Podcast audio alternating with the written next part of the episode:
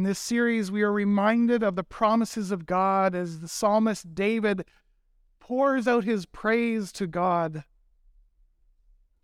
And in these first few verses, we are told of how God loves his people, how God acts in power for those who know him and serve him. Last week, we heard about how we are forgiven. If you have questions that came out of that service for you, I invite you, don't just hold on to those questions. Pursue answers for those questions. Reach out to me or to others in our congregation who can walk with you in that life of forgiveness. This morning, we've turned to the second phrase, which talks about our healing. And we learn that in Christ, we are healed. As a reminder, this series in Psalm 103 is to help us not only think about what God has done in the past, but also to live out that resurrection reality, the power of God expressed through the raising of Jesus from the dead, showing that he has power even over death itself, our greatest enemy, our greatest foe in this life and in this world. And so we learn that in Christ we are healed. Psalm 103, verse 3 says, Bless the Lord, O my soul, and do not forget all his benefits, the one who heals all your diseases. In the Old Testament, as David is writing this, we know that there's this idea of that sin is responsible for suffering and for disease, illness, and death. And in fact, in the Old Testament way of thinking, there's a direct causal link. It's cause and effect. I do something wrong, the result is suffering. I do something wrong, the result is disease and illness. I might even die because I sinned. So when David here in Psalm 103 talks about being healed from his diseases, it's part of a bigger understanding for him, which is why we see a progression in Psalm 103. First, it says, God heals, I'm sorry, God forgives all of our iniquities. What does that mean? That means that God has removed that source of suffering. God has dealt with the consequences of my actions that have led to illness and disease. And now, because I've been forgiven, now the source, the underlying cause of my diseases, my suffering is gone. Now I am healed. There's a progression. It goes on from there. God has healed us, and because we are healed, now we no longer fear dying. God redeems my life from the pit. The pit is another way of saying death. So we see this progression here that David is talking about in this song. If you are forgiven, then you can be healed. And if you are healed, then death no longer has a hold on you.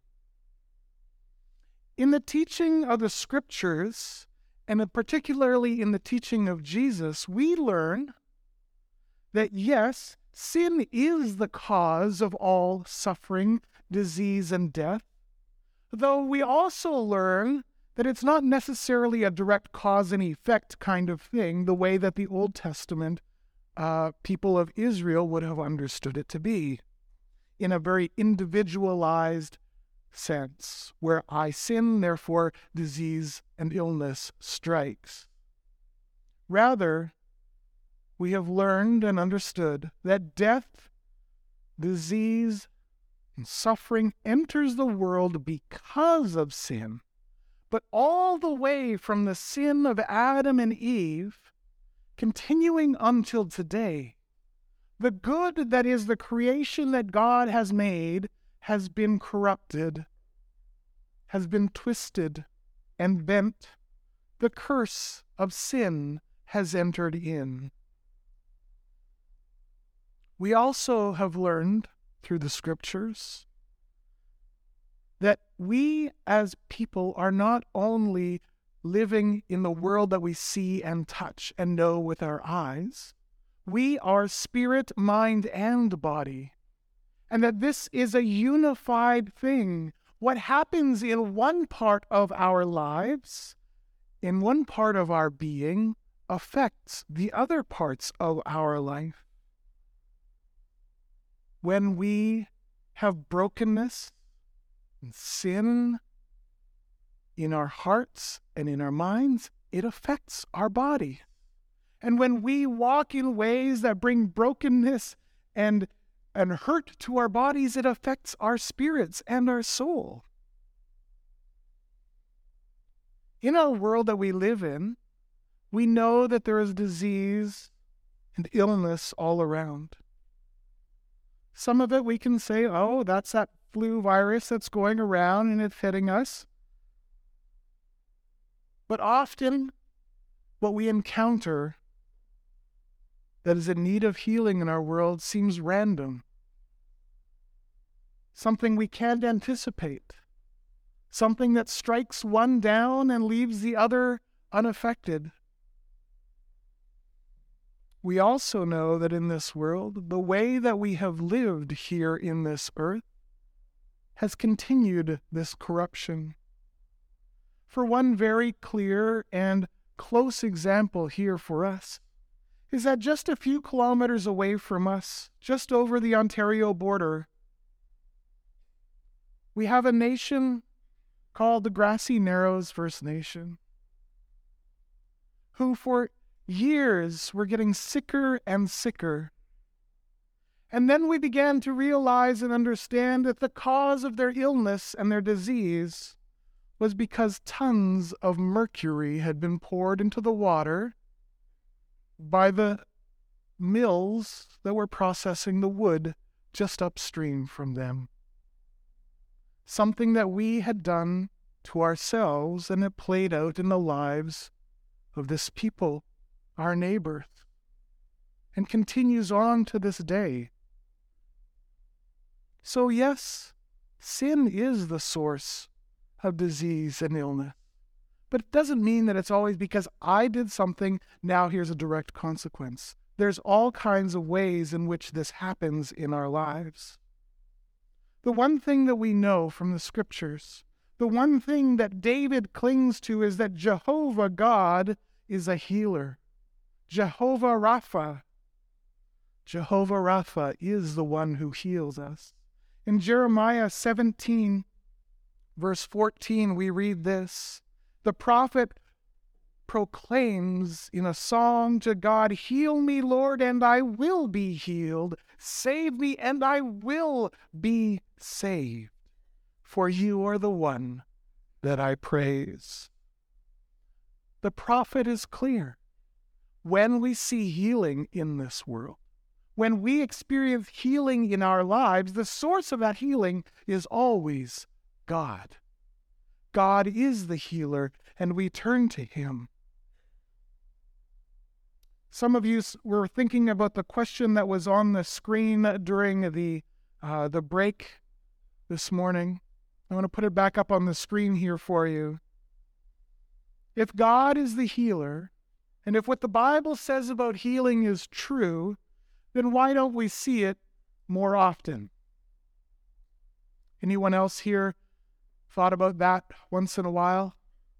Anyone here wrestling with that right now?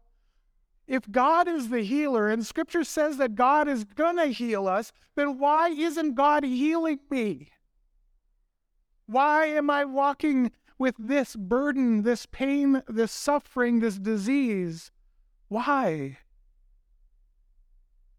This is a reminder that this topic of healing is not one that we can treat lightly. To say, oh, yeah, God heals. That's it. And if He hasn't healed you, there's probably some problem that you, you haven't dealt with. No, it's a fraught kind of thing. We just read Jeremiah 17 14. But in Jeremiah 17 15, he goes on to say this They, the people around the prophet keep saying to me, Where is the word of the Lord? Let it now be fulfilled. Even in that day, even though they proclaim that God heals, they say, Where is that healing? Why aren't we seeing it? Now, in the sense of how the prophet was speaking, he was calling out the people of that day in not trusting that God is who he is, that God would fulfill his promises, and he calls them out for it. But that sentiment, I think, is very real. It's something that each one of us deals with from time to time, or maybe each day. Where? Where is the word of the Lord in this situation? Let it now be fulfilled, we say. So, does that mean that David was just being, you know, overly optimistic or just had, you know, for David, I mean, David was the man of God, right? He was that king that was the man after heart, God's own heart. Maybe he had it easier than the rest of us, and, and maybe it was true for him. Well, no. We have a very clear example in the life of David that God did not always heal. David had a son that became sick very shortly after being born. And after seven days of being sick, that child died. Let me read to you the story from 2 Samuel 12 of David's grief and anguish and how he responds to the death of his child. David pleaded with God for the child. He fasted and spent nights lying in sackcloth on the ground. The elders of his household stood beside him to get him up from the ground, but he refused and he would not eat any food with them. On the seventh day, the child died. David's attendants were afraid to tell him that the child was dead, for they thought while the child was still living, he wouldn't listen to us when we spoke to him. How can we now tell him that his child is dead? He might do something desperate. David noticed that his attendants were whispering among themselves, and he realized that the child was dead. Is the child dead? he asked. Yes, they replied, he is dead. Then David got up from the ground. and He washed, put on lotions, changed his clothes, and he went into the house of the Lord and worshipped. Then he went to his own house, and at his request they served him food, and he ate. His attendants asked him, Why are you acting this way? While the child was alive, you fasted and wept. But now that the child is dead, you get up and you eat? And he answered, While the child was still alive, I fasted and wept. I thought, Who knows? The Lord may be gracious to me and let this child live. But now that he is dead, why should I go on fasting? Can I bring him back again? I will go to him, but he will not return to me. David, here, experiences one of the deepest griefs that any person can experience the loss of an innocent child to disease and death. We hear in the story his grief as he wept before God. God, you can do this. I know that you can do this. He did all the right things. He fasted. He lay on the ground as a sign of his prostration before God and his reliance on God, and still, death had its way with that child.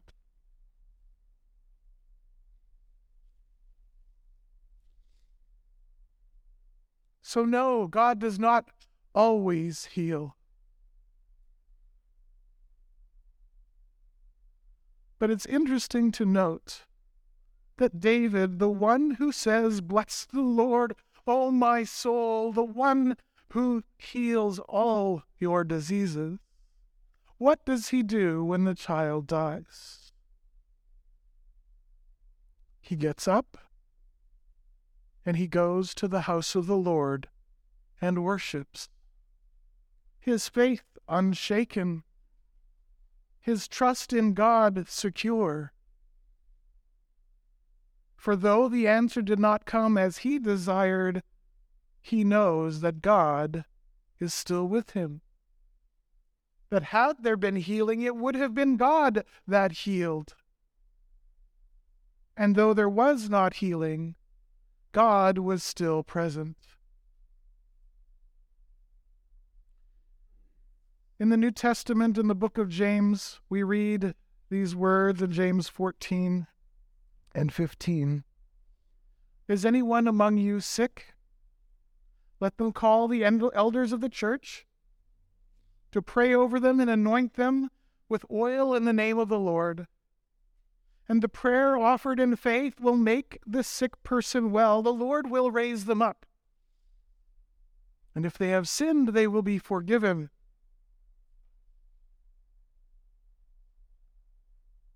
What sicknesses and diseases does James have in mind in these words? Certainly, the infirmities of our flesh, the brokenness of our bodies that we all experience, but that's not the only healing that James has in mind. That's not the only way that we are healed. Remember, we are spirit, mind, and body a unified whole. In Christ, we also find healing for our wounded souls. Souls bound by bitterness and anger, broken by betrayals and fractured relationships. We find healing for our wavering minds as God brings the light of truth and direction and purpose and meaning into our lives. When we find healing for our weary, weary spirits, rest and renewal and restoration in the presence of Christ our Savior. We are promised healing. So if the healing that we think ought to happen doesn't happen, who's at fault? Is it God's fault that we are not healed? No.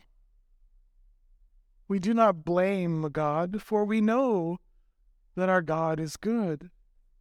Well, then it must be on our end that the problem lies. Is it a lack of faith? Really? Are we going to add a layer of guilt and shame onto the suffering we're already experiencing? Healing is not a formula. And anyone who says that it is is a liar and a false teacher. And we see these teachers in the world around us. Those who call it a word of faith teaching, name it and God has to do it. That's not the way it works. In fact, that way of thinking is so damaging. It creates even deeper wounds for those who are not healed. I've seen this firsthand in my own extended family. With an uncle who was dying of cancer, but because he believed that if if only we say the right words, if only there's enough faith, then I will be healed of this, though the doctors say you have weeks to live. His family could not process that grieving. They couldn't even mention what might happen. And so, with his passing, they were left not only with the loss of a father, but also with a deeper grief of thinking that somehow their faith had been lacking or he would have been healed.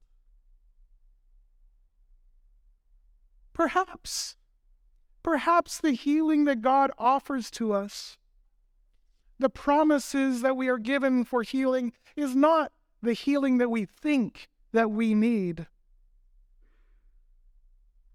Perhaps the underlying cause of our sicknesses are a spiritual issue.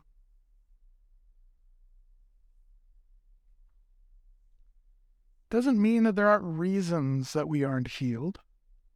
Sometimes, as is David in David's case, God says no. Why? Is it because, well, it's part of God's big plan for me and I just, just need to just deal with it? No, that's not it. Sin, suffering, death, that's not part of God's plan for us. It never has been. We do need to accept, though, that we simply do not know, perhaps cannot know, perhaps may only see later on why God's answer to this particular thing was no, and continue on in faith as David does, continuing to lift our praises before our God, a God who is faithful through all things. Sometimes healing does not come because of unbelief or disbelief. We simply don't believe that God will do this, can do this, or has the power to accomplish this. And so it doesn't happen. We learn in Jesus' own life that there were places where Jesus himself could not perform acts of healing because of the opposition and hostility to the word of truth of the gospel. And sometimes we are not healed because it is sin that's going on. James 5 goes on in verse 16 to say this Therefore, confess your sins to each other and pray for each other so that you may be healed. The prayer of a righteous person is powerful and effective. To treat God as an afterthought in our lives and withholding our hearts from God, or to put it in a more direct way, to live in rebellion from God,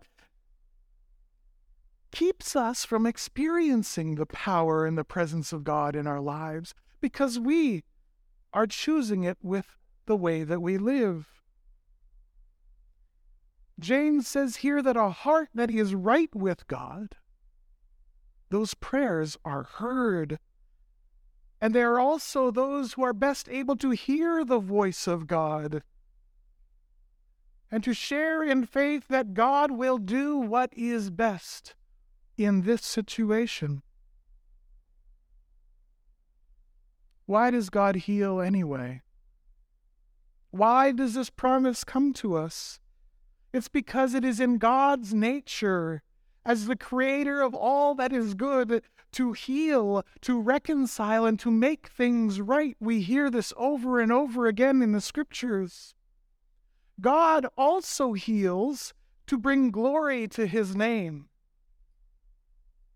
How does God bring glory to his name through healing? We see this often as we hear the stories of those who are in proclaiming the gospel and evangelizing that there are prayers that seem to be answered in those places that perhaps are not in others. It is because God answers the prayers of those who are seeking His face to show He is real. It's a sign that demonstrates the truth of the gospel that our God is the God who is a living God, the God of power over all things a God above all other gods. God also heals as a sign of his inbreaking kingdom, the kingdom that has been established through Jesus, the resurrected one. We have a glimpse of how things will be made right in the end times as God comes in Jesus to bring all of creation under his reign. In Revelation chapter 21, we have this vision from the from uh, John the apostle and it says, And I heard a loud voice from the throne saying, Look, God's dwelling place is now among the people, and he will dwell with them, and they will be his people, and God himself will be with them and be their God. And he goes on to say, He will wipe every tear from their eyes. There will be no more death, or mourning, or crying, or pain. Why? Because the old order of things has passed away. This is the order of things that Jesus announces to the people when he says, The kingdom of God is coming near. And he invites us to enter into that kingdom of God reality. What we understand is that that reality of the kingdom is here in part, but not in full. We wait for and we long for the day, the second coming of Christ, in which that will be made full the kingdom is already here, but yet not fully here. So we experience in part the blessings, the healing that is promised, and we will one day experience the fullness of that promise in Christ. God is faithful to his promises and to what scriptures have told us, and so, in the midst of our struggle, in the midst of our suffering, we can praise God for our healing. Whether it is the healing of our bodies here and now in this moment, or the healing of our spirit and soul, the reconciliation we find in Him, or in the midst of our waiting, we bless His holy name, the one who heals all our diseases. This morning, if you are in need of prayer for healing in your heart, in your life, or in your body, I invite you after the service. Come to the prayer room at the back of the uh, sanctuary, and I would love to pray with you. God knows your prayer. God hears our prayers, and God is faithful. In Christ, we are healed. Let us live in this resurrection power and understanding. Amen. Música